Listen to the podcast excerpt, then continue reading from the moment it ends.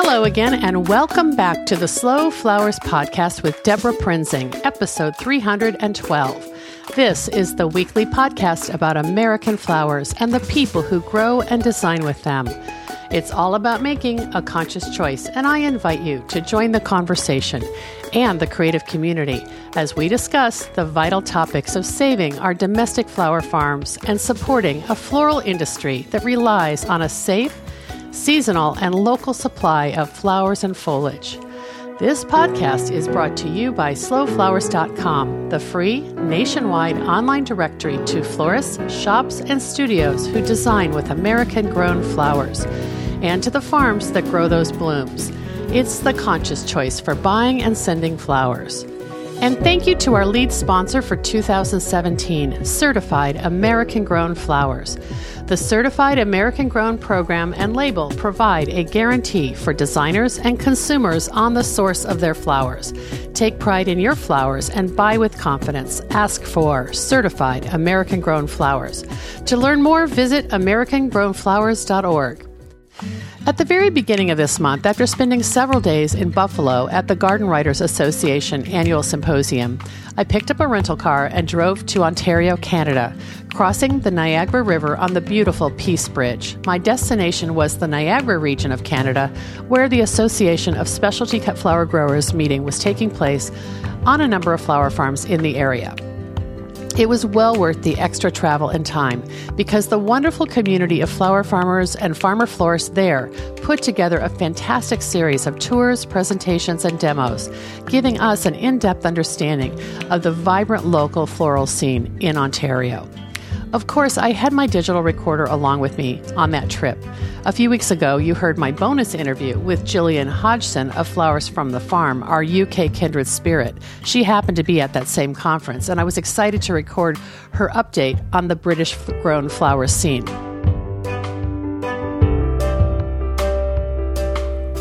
There were others to interview as well, including today's fabulous guest. I briefly met Melanie Harrington of Dahlia May Flower Farm in person last November at another ASCFG meeting in Grand Rapids, Michigan, but had never really spent the time with her that I wanted. She agreed to break away from the schedule so we could sit down in a field under a tree in order to share her story. Here's a little more about Melanie and her farm. Founded in 2014, Dahlia May Flower Farm is a small family operation specializing in growing romantic and fragrant, often heirloom, varieties of flowers. Nestled in the beautiful rolling Murray Hills of southeastern Ontario, Dahlia May supplies fresh seasonal cut flowers and distinctive bouquets to farmers markets in the greater Quinte area, and also offers rustic and elegant floral design services, inspired by nature and changing with the seasons. A native of the Quinte area and a lover of nature, Melanie brings to her work a background in art and horticulture, as well as a passion for growing beautiful flowers. Melanie completed studies in horticulture and floral design at Loyalist College and has taken a course in flower farming and design with Erin Benzakein of Floret. Melanie wrote a personal essay on her website that I want to share with you as well. You'll want to read the entire piece, and I have the link in today's show notes at debraprinzing.com. But to give you a small glimpse of this amazing young woman, I'll share a small excerpt. In her words, years ago, my parents farmed the very land I now cultivate. Their first wish was to grow their own food. Before long, they were supplying our local farmers market with fresh produce. Between rows of tomatoes and beans were the inevitable patches of cut flowers, my father's favorites and my personal joy. Already as a young child, I helped my father plant the seeds. There were bold sunflowers, which would tower over me, vibrant zinnias to surround me with color, cheerful asters. Together we nurtured them and watched them grow. Later, we worked side by side to pick them. I remember standing on a milk crate, arranging this colorful harvest in tin cans lined up on the tailgate of our truck. I was hooked. When my father passed away in 2012, my husband and I returned to the family farm. With my perennial awareness of how short life can be, I left my job as a floral designer to rediscover what flowers truly meant to me. I didn't know where this path would lead me. I was, however, certain that the best way to honor my father's memory was to find my true passion and live it. This journey, full of bumps and hurdles and unexpected turns, culminated in the founding of Dahlia Mayflower Farm. I am back where it all began, farming lush and romantic cut flowers on our beautiful homestead, working out of our 1885 farmhouse. Many of these blooms are sold at the same Quinte West farmers market where my parents sold their garden bounty all those years ago. Others may be found at farm markets and specialty stores throughout the area. We strive to grow high quality, long lasting, and distinctive blooms. Our flowers connect people, create memories, and bring joy. As one of my customers shared with me, flowers make my heart happy. It's as simple as that. At Dahlia Mayflower Farm, we are committed to cultivating happy hearts and making the world more beautiful. So please enjoy this highly personal conversation with Melanie and be sure to check out the photos she shared of her flowers and farm and her charming farm stand. And if you haven't yet discovered Dahlia Mayflower Farm on social media, you can find those links at debraprinzing.com in our show notes for episode 312. So let's get started.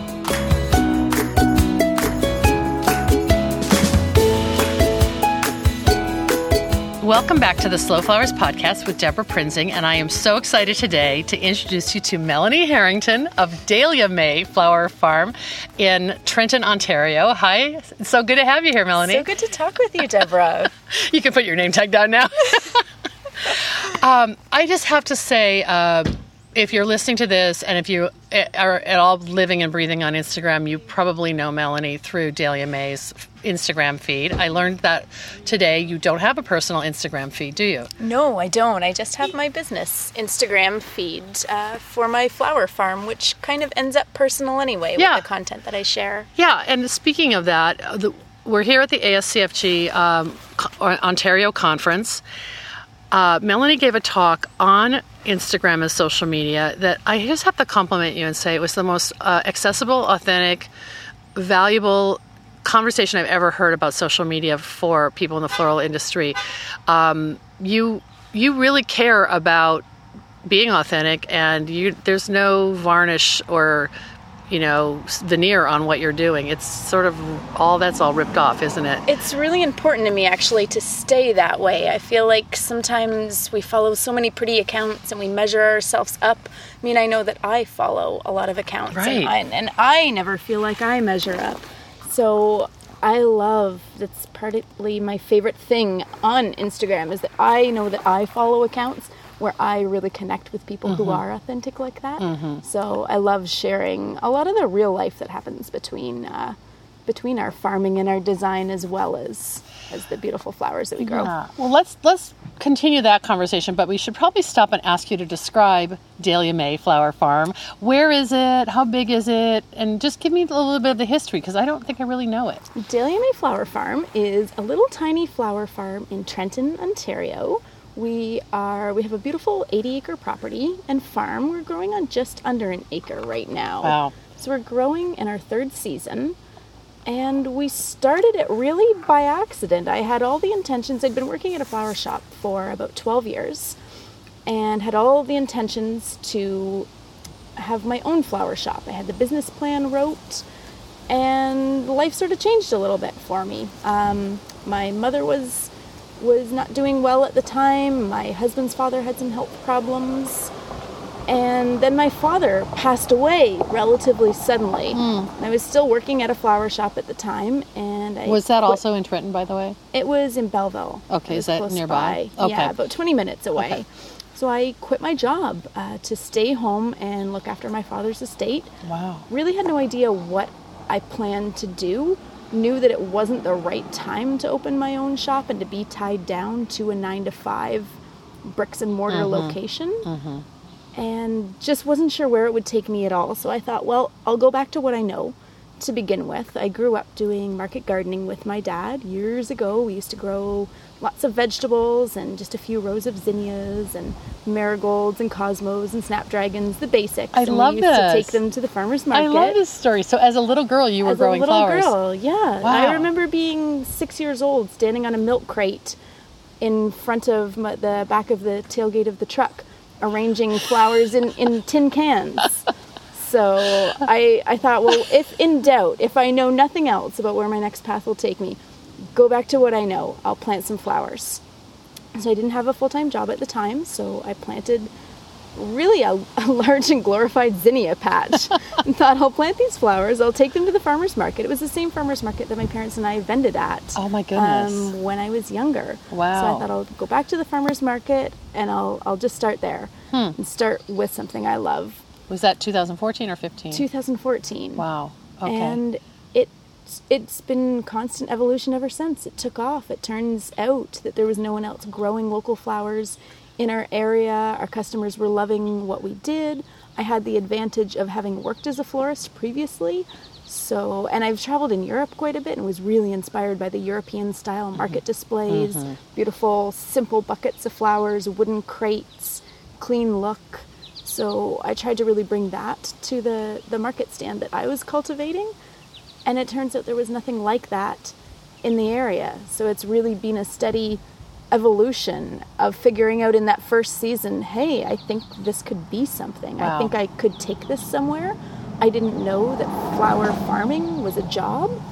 Uh, so that winter, I just delved online. I read all I could about it, uh, bought all the books, studied hard, and thought, I, I think this is what my business plan is going to evolve into. It may not be the original plan that I wrote for the florist shop, but I think I will pull this into an actual business model and see if flower farming can be a thing and can be my job.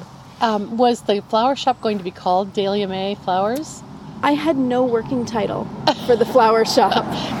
It was the I did idea not. I had only an idea. and the business plan. That's right. So Dahlia May was really sort of an, an honoring of my family. My hmm. dad had passed away, and he used to always call my mum by the names of the flowers that he hmm. used to grow. Hmm. And Dahlia was one of the favorite flowers that he grew, and he always called her Dahlia. So I love that. And I farm on my dad's land, on the land that he left me, and I also farm on my grandmother's land. My grandmother was Kathleen May. So I wanted to find some way to connect Hmm. that all the land, the family, um, and bring it all together. So that was sort of the evolution was Dahlia Yeah. May after my mom and my grandma. I love it. And your customers may think that's your name at one point, right? I'm called Dahlia very often. I I, often have emails or uh, or Facebook messages addressed to Dahlia. And you're like, hi, yes, Yes. I answered to that. That's right. I love that. Um, So, Melanie, when you said you didn't know flower farming was a thing, even though that's what you had done growing up, that was just sort of a It like was- a bonus on top of vegetables. It was market gardening at the time, for sure. My parents grew an acre of mostly tomatoes and potatoes, uh, green peppers, all the basics, and always planted a few rows of flowers. That was always, my dad loved to have the tins of zinnias lining up the table just because he liked something pretty to Yeah. be around Draws as people well. in. So, vegetable market gardening was how it originated. So then, when you started researching and you had land, I'm I'm, I'm assuming you have really great farmland or some. beautiful farmland. We're really fortunate. We live in the Murray Hills in Trenton. It's really great agricultural land, We're surrounded by fields, uh, very good soil. Oh. So You kinda started very out. fortunate. We used to have beef cattle when I was younger as well, so we have a barnyard full of plenty of aged manure, which was wonderful. So it was a really great base to start. We are sitting fortunate. next to a driveway here, folks, and there's a lot of exiting. So apologies for the um, ambient noise. They're all going to the seed store, I think. Um, but I think I hope that everyone still could hear what uh, Melanie was saying. Um, so I apologize for that. Uh, Melanie, uh, w- when you started doing research, you have this great farmland. You have great, you know, kind of dairy farm, you know, manure, like making this even from decades ago, right? We just made this great Aged soil. manure from Yeah. 15 years ago when we used to have beef cattle. Wow. Oh, sorry, beef cattle. Yeah. Um, what did you What did you determine then after the research? Like, okay, I can grow more than zinnias. I can have uh, seasonal crops, or what did you want to specialize in? I really had no idea about what I wanted to special in. I bought the book The Flower Farmer Mm-hmm. by Lynn and read it cover to cover Mm-hmm. and basically thought I'll do exactly what Lynn says. I think you are not alone. no, I know I'm not the first one. That's that's the Bible for Yeah, flower farmers. absolutely. So I really just took that and thought and I also thought about what would I love to work with as a floral designer mm-hmm. that I don't have the opportunity to work with? And mm-hmm. in the shops, we weren't getting in any amaranthus, we weren't getting in celosia. There's certainly no cosmos or anything interesting like mm-hmm. that. So I thought I really want to specialize in growing those unique elements. I'd been pretty burnt out from the retail floral industry and just the commodification of cases of carnations showing up week after week, unpacking the Sure. same colors of carnations. So I really wanted to just go in the opposite direction and grow a wide variety that I could use to arrange with. It would be totally different Yeah. than than what people had seen in my area. So being, but but having that florist and flower shop background probably uniquely qualified you for making a new way with what you grew, and um, Absolutely. a lot of people get into flower farming with without any design experience. So it must have been an asset for you. It was a leg up for sure. Yeah. At the farmers markets, it was always a leg up to be able to bring beautiful florist designed uh, fresh bouquets all Mm-hmm. wrapped in craft paper. It was, for me, it was always easy to make an eye catching display because it was something that I've studied and something that I love. So, Mm-hmm. absolutely, that gave me the heads up when I started and really built a wonderful local following for folks that were able to realize that that there was an alternative that you could get something local but it wasn't just that bunch of five zinnias at the farmers Right. market that Right. something was available locally that was additionally very beautiful and of high florist quality And you sought out different seed sources and that sort of thing too, right? absolutely Uh, are you mainly doing seeds, or you also have the two, the dahlia tubers and we grow quite a bit by seed. Mm-hmm. we get in some plugs every year. We order in plenty of dahlia tubers. We grow lots of bulbs in the spring. We've been Oh. growing really amazing specialty tulips and daffodils. So plenty of those. And then we do a lot of our own cuttings as well Hmm. for producing our annuals You've learned how to be a propagator in like two and a half years. I'm just so impressed. I, I used to work at a greenhouse as well. Oh, actually. okay. It's sort of cheating. Back in high school, uh, I knew that I wanted to co-op at a flower shop because I've always loved flowers, but there were no co-op positions available at flower shops. Mm-hmm. So there was a co-op at a local greenhouse. So Is I, that like an internship? yes, Okay. and, and yeah, basically where you get high school credits Mm-hmm. for showing up and and working. yeah. So you learn you knew how to do rooted cuttings back so in high school. I learned this back in high school. By the end of high school, I was still in school and then additionally working full time at Wow. the greenhouse. wow. as well. So when people ask you to describe your business now, how, would you say you're a farmer florist, or like how do you describe Dahlia May? I describe it as ever evolving, Mm. um, Mm-hmm. really going towards what the customers are looking for. We're certainly a farmer florist. Mm-hmm. We grow just about an acre of our own product. We also buy in product now from Hmm. other growers For your design work. for our design work and occasionally in the shoulder seasons Mm-hmm. when I just don't have certain crops coming on. Mm-hmm. And then we offer full floral services as well. So we do weddings, we have a design studio on our farm. And we offer full service weddings That's as crazy. well, Wow. which was all customer driven. It was really customers approaching me at the farmers market and saying, "We love your flowers. Do you do weddings?" And, and I didn't offer weddings, but I thought, well, I'm a florist. I better do certainly it." know how. Yeah. Uh, I suppose that we can offer this. Wow. So it's really it's evolved from there. Yeah. So And how did brought how did the full design studio into the business? and yeah, I didn't mean to cut you off. Sorry. Um, how does that kind of calendar year go for you? Because you're in zone what? We are in zone 5 Mm-hmm. in Ontario.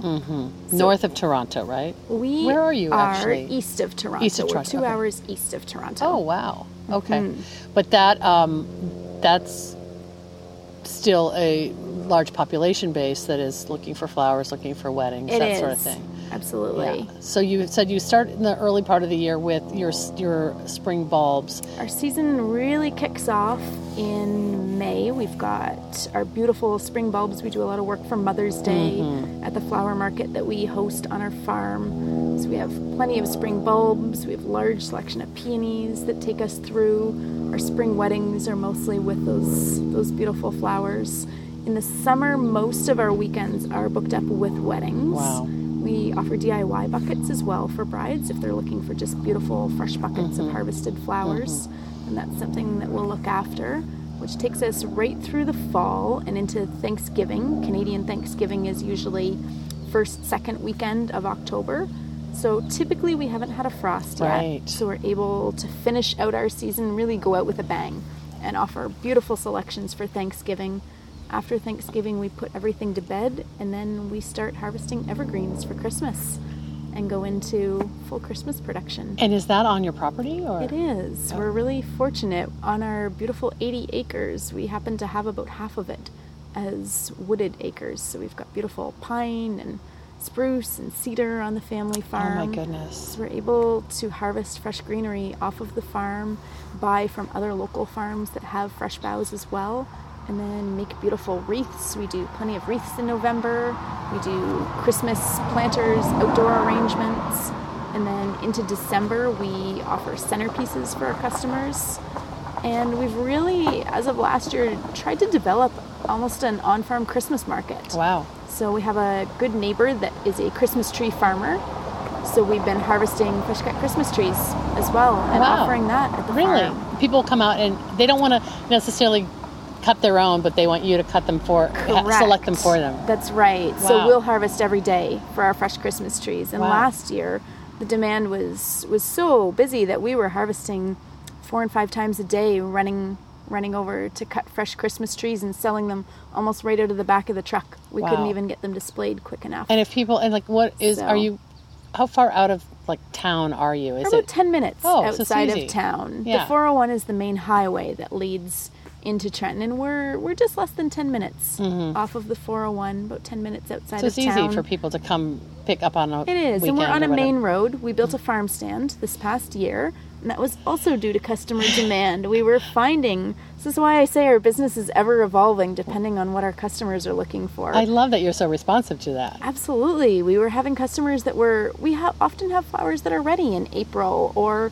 our beautiful Christmas products that are outside of the market season. Oh, And our farmers markets run from May till October.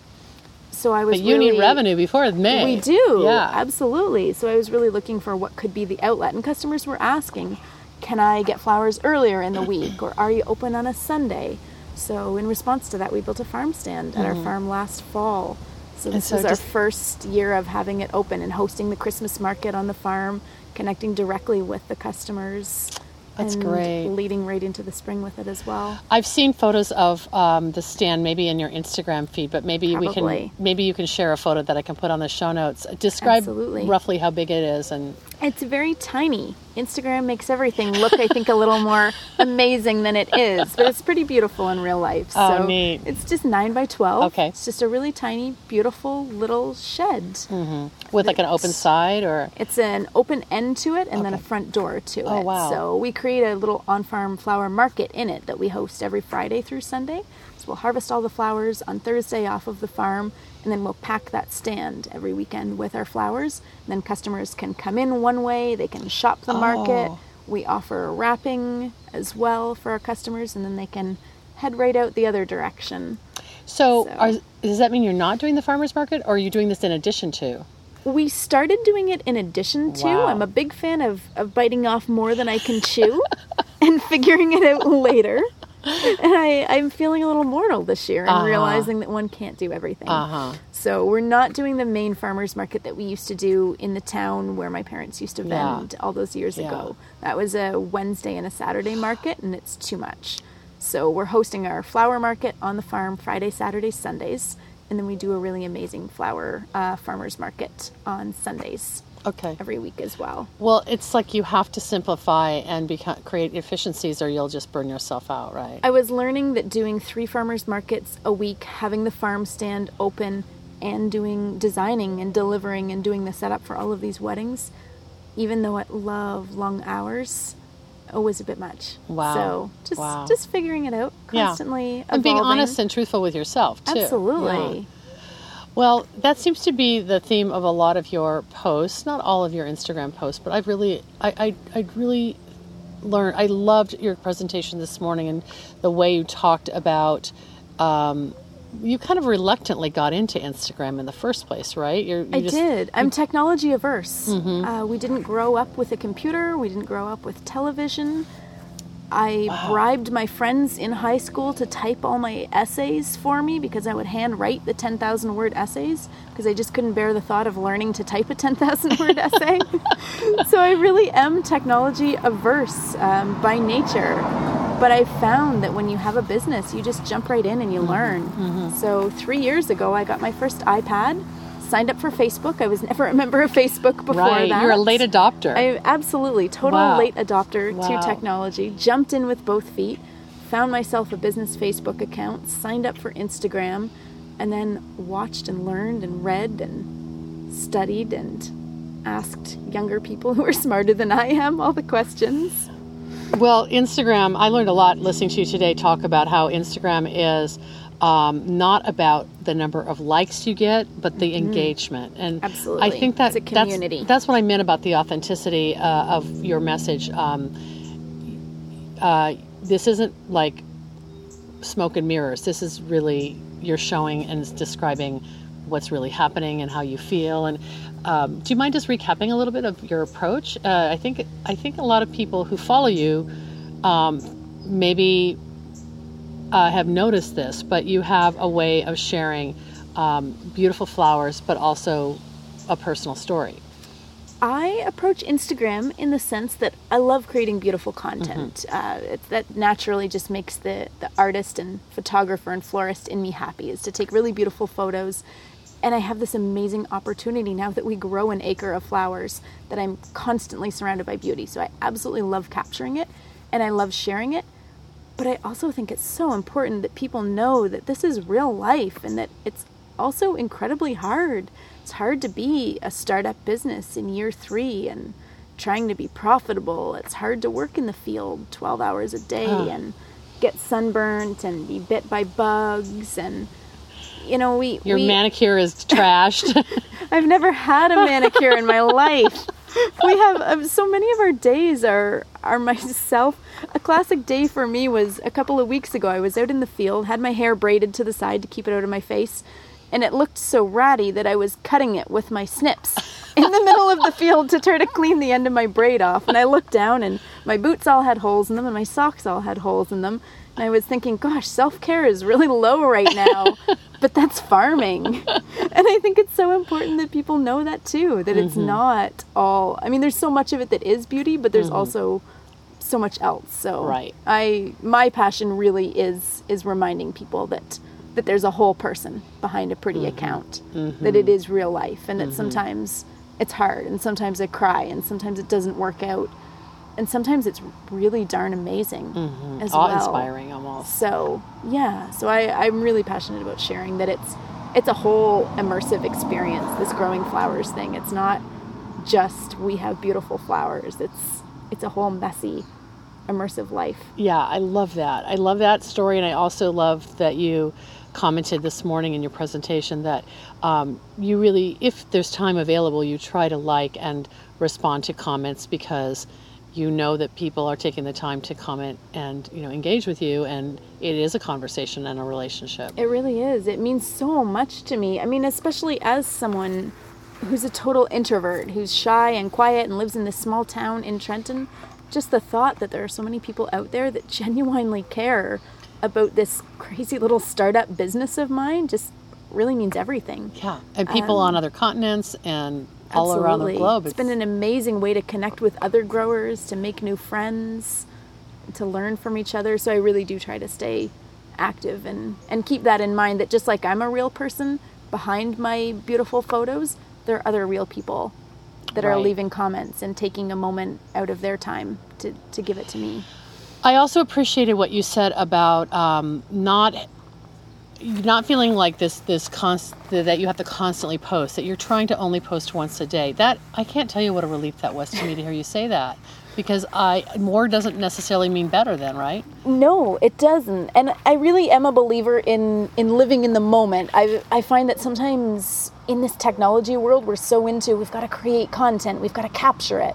Sometimes I feel like we actually just need to pay attention and be in that moment. So even this weekend as incredible as this ASCFG weekend has been, I haven't posted yet while I've been here because I'm really I'm in this moment, connecting in real life You're with other, other- farmers yeah. and growers, and I'm learning. That's true. I haven't seen your head No. poked down into your into no, your phone. I have some Instagram stories that I've shared in in real time. But no, I think it's really important to be in the moment Mm-hmm. and not feel that pressure that we have to document every single Mm-hmm. moment that we have. That we can be really mindful about what we want to put Mm-hmm. out there. No, I like that. But I liked what you also said that um, really this is your mar- main marketing tool, especially in your own marketplace. Your customers are looking on Instagram or Facebook to see maybe what's in season or what you're doing that weekend and how they can come buy from you, right? Absolutely. We've never done any paid advertising. The only item I've paid for is my website to be professionally designed. Beyond that, this is the only advertising that we do is is it's a way to tell our customers directly what is available. It's a mm-hmm. way to post. We have these beautiful flowers in bloom. And I can't tell you the number of times that people will send me messages and say, That beautiful Cosmo that you posted on Monday, are you going to have that this weekend? Is that Save going to be in the farm stand? I'd love to come pick it up. Oh, cool. It happens all the time. It's so it's like a you really, get, you get pre-orders then. yeah, we do. And it's really great because as much as I do believe in living in the moment and not posting constantly, it's that way that in real time we're sharing what's happening on our farm week to week. People know what we have available. Right, and because you don't have a retail flower shop um, and you're not downtown on Main Street, Mm-hmm. how are people going to? How, you- how will you be on their radar if, if you don't use this tool? That's right. Wow. So this is our way to, to keep connected and just remind people that we're there. I really feel like 80% of my time is spent just connecting with people and, and putting out really beautiful things. And 20% of the time I, I spend my time saying, please come pick up my flowers. This is what we have. we would love to see you out at the farm Right. stand or we would love to book you for our wedding. That's, that's really 20% of our output. But I'm a believer in if I can keep sharing really beautiful content and connecting, then you'll remember me in six months And people when you get. Mm-hmm. engaged. Or you'll remember that I'm posting those beautiful flower photos when you need flowers for Mm-hmm. your aunt's birthday next weekend. So your um, your sense of local is very strong. Uh, Absolutely. for what's the name of the farmers market that you were with? we were Or- selling at the Front Street Farmers Okay. Market in Trenton, and these days we just sell at the Codrington Farmers Okay. Market outside of Brighton. So you're using the Codrington Farmers Market hashtag and then Correct. Dahlia Mayflower Dahlia Farm. Mm-hmm. Mayflower Market is our hashtag for Mm. our flower market, where we every Friday we post a photo of what's in the flower market with our hashtag Dahlia Mayflower Market, so that our customers can scroll back and see really the evolution of the season, see May right through to July and August now what we've been offering weekly and how that's changed and looked over the farm. So when you're if you're open on Friday, Saturday, Sunday, and you have We a weekend wedding, how, are you bringing in people to help you, or how are you juggling all that? This is my first year of having full time help, and it's been absolutely life changing. Oh, I used to do it all myself, and I used to work 18 hours a day every Yeah. day, Yeah. and I loved it, and it and it felt great, and I do love the long hours. That's just my nature. But there is a limit. Yeah. So this year I've been absolutely blessed. I've brought on a full time farm manager, and Sherry works with me right now seven days a week. Mm-hmm. She has a background in traditional farming, so Wow. agriculture. She's raised beef cattle and livestock before. Because what I was finding with the trouble with finding help is that there is a perception that working on a flower farm is very beautiful, and we have so many inquiries of I love flowers, I'd love to come out.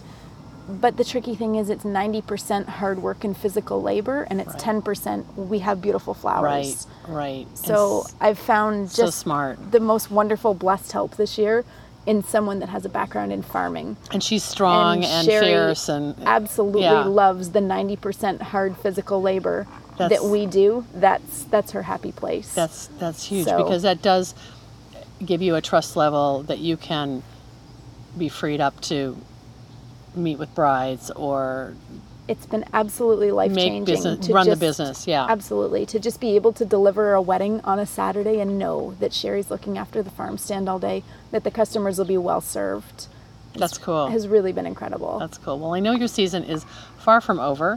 Um, you're like at the midway point practically. We're right in the middle of it, right in the thick of the halfway point Wow, of and the of- season now. It's great that you could take a couple of days off to come to this conference, but I'm sure that the minute you get back, All those chores will be waiting for you. dive right in. I'm so blessed to have my full time help. If Yeah. I didn't have my Sherry looking after my farm, I wouldn't be able to be away. Yeah, that's So right. It's really been an incredible year. Do you have an eye on uh, 2018? Anything that you have? I mean, I know you're teaching workshops. We haven't even talked about that. I mean, you've got a lot of moving parts. I do, and I'm constantly moving ahead in my mind and looking at what's next. That's sort of the tricky thing I find in my business is that I'm not one to rest on what we've done well. Mm-hmm. I'm always thinking of what we could do better and how mm-hmm. we could improve. Mm-hmm. So this year we built our first greenhouse. We have a beautiful hoop house this year to be growing in. Wow. We built our farm stand this year. That's um, ambitious. And while I think about all the work that we've done in doing that, what I'm really thinking about is the two more hoop houses that I want to put up this fall so that we'll have an even more incredible season next year. Mm-hmm. We're looking at expanding our our building. We've outgrown our farm stand, we've outgrown our design studio. There's never enough space.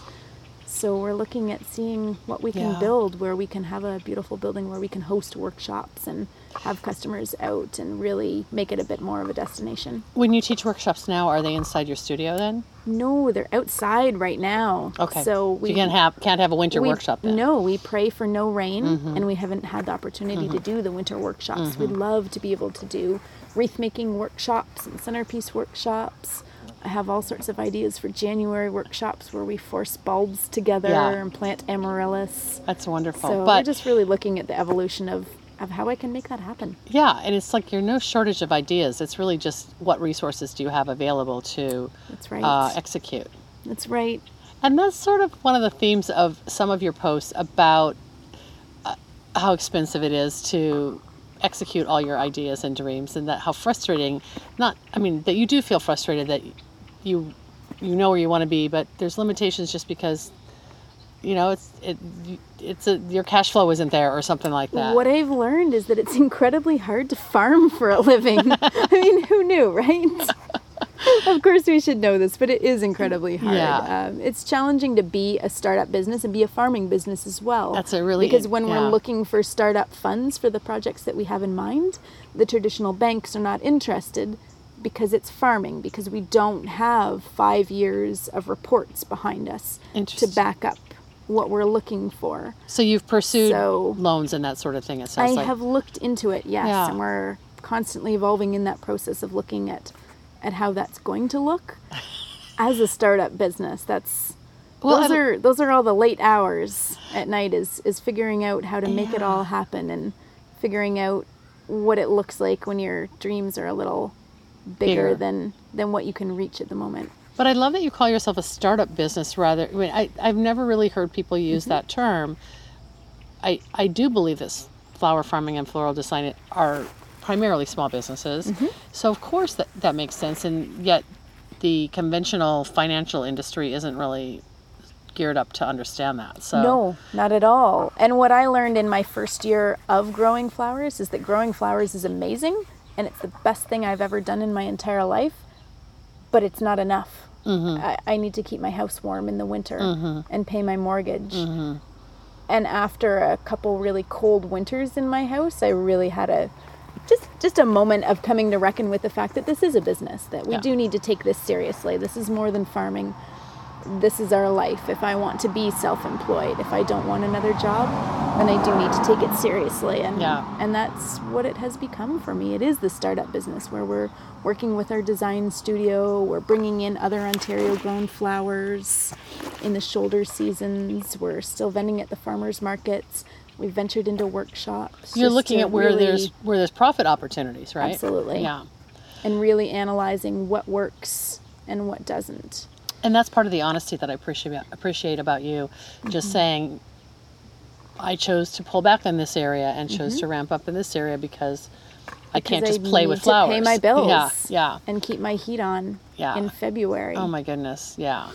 Well, I I am so delighted we had this time together, and um, I would hope I know you'll say yes that I can share some photos uh, of your design work and of your farm and your farm stand. I would love um, that. on the show notes because I, I I'm guessing that everybody who's listening to this knows who you are. But if you if you haven't found uh, Dahlia May, uh, on Instagram and you want to meet Melanie personally, then um, we'll get those all those links on there, and also Facebook too, right? Yes.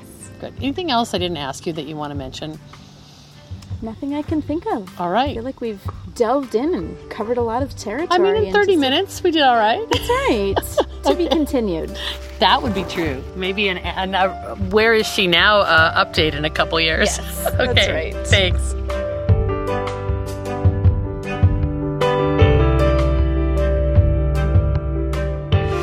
Thanks again for joining me today. My takeaway from this conversation with Melanie is to have a clear vision of what you do best while also being open and experimental when new doors open. Hard work and long hours are a given, yet Melanie still takes time to revel in the awe inspiring presence of nature that surrounds her world day in and day out. And she's willing to be vulnerable as a way to keep it all real and honest, despite the allure of social media and its promise of fame and fortune for those who chase those sorts of things. On her Instagram bio for Dahlia Mayflower Farm, she writes this flower farmer, florist, forager, lover of dirty hands, finder of magic in nature, practicing gratitude. Those are the terms that many of us embrace, so I know you share my appreciation for Melanie's story. Thanks for listening. The Slow Flowers podcast has been downloaded more than 227,500 times by listeners like you. Thank you to each one of you for downloading, listening, commenting, and sharing. It means so much. And if you value the content you receive each week, I invite you to show your thanks and support the Slow Flowers podcast with a donation. The button can be found on our homepage in the right column. Your contributions will help make it possible to transcribe future episodes of the podcast. And thank you to our family of sponsors Arctic Alaska Peonies, a cooperative of 50 family farms in the heart of Alaska, providing high quality American grown peony flowers during the months of July and August. Visit them today at arcticalaskapeonies.com.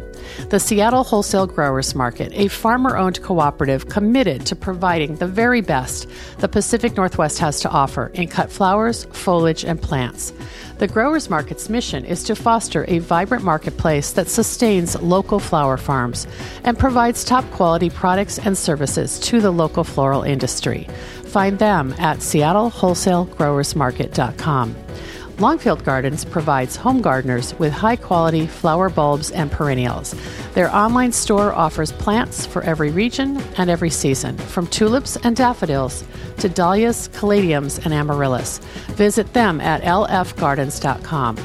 Syndicate Sales, an American manufacturer of vases and accessories for the professional florist. Look for the American flag icon to find Syndicate's USA made products and join the Syndicate Stars loyalty program at syndicatesales.com. Johnny's Selected Seeds, an employee owned company that provides our industry with the best flower, herb, and vegetable seeds, supplied to farms large and small, and even backyard cutting gardens like mine. Check them out at johnnyseeds.com. The Association of Specialty Cut Flower Growers, formed in 1988, ASCFG was created to educate, unite, and support commercial cut flower growers. Its mission is to help growers produce high quality floral material and to foster and promote the local availability of that product. Learn more at ascfg.org. I'm Debra Prinzing, host and producer of the Slow Flowers podcast. Next week, you're invited to join me in putting more American grown flowers on the table, one vase at a time. And if you like what you hear, please consider logging on to iTunes and posting a listener review. The content and opinions expressed here are either mine alone or those of my guests alone, independent of any podcast sponsor or other person, company, or organization. The Slow Flowers podcast is engineered and edited by Andrew Brenlin. Learn more about his work at kinetictreefitness.com.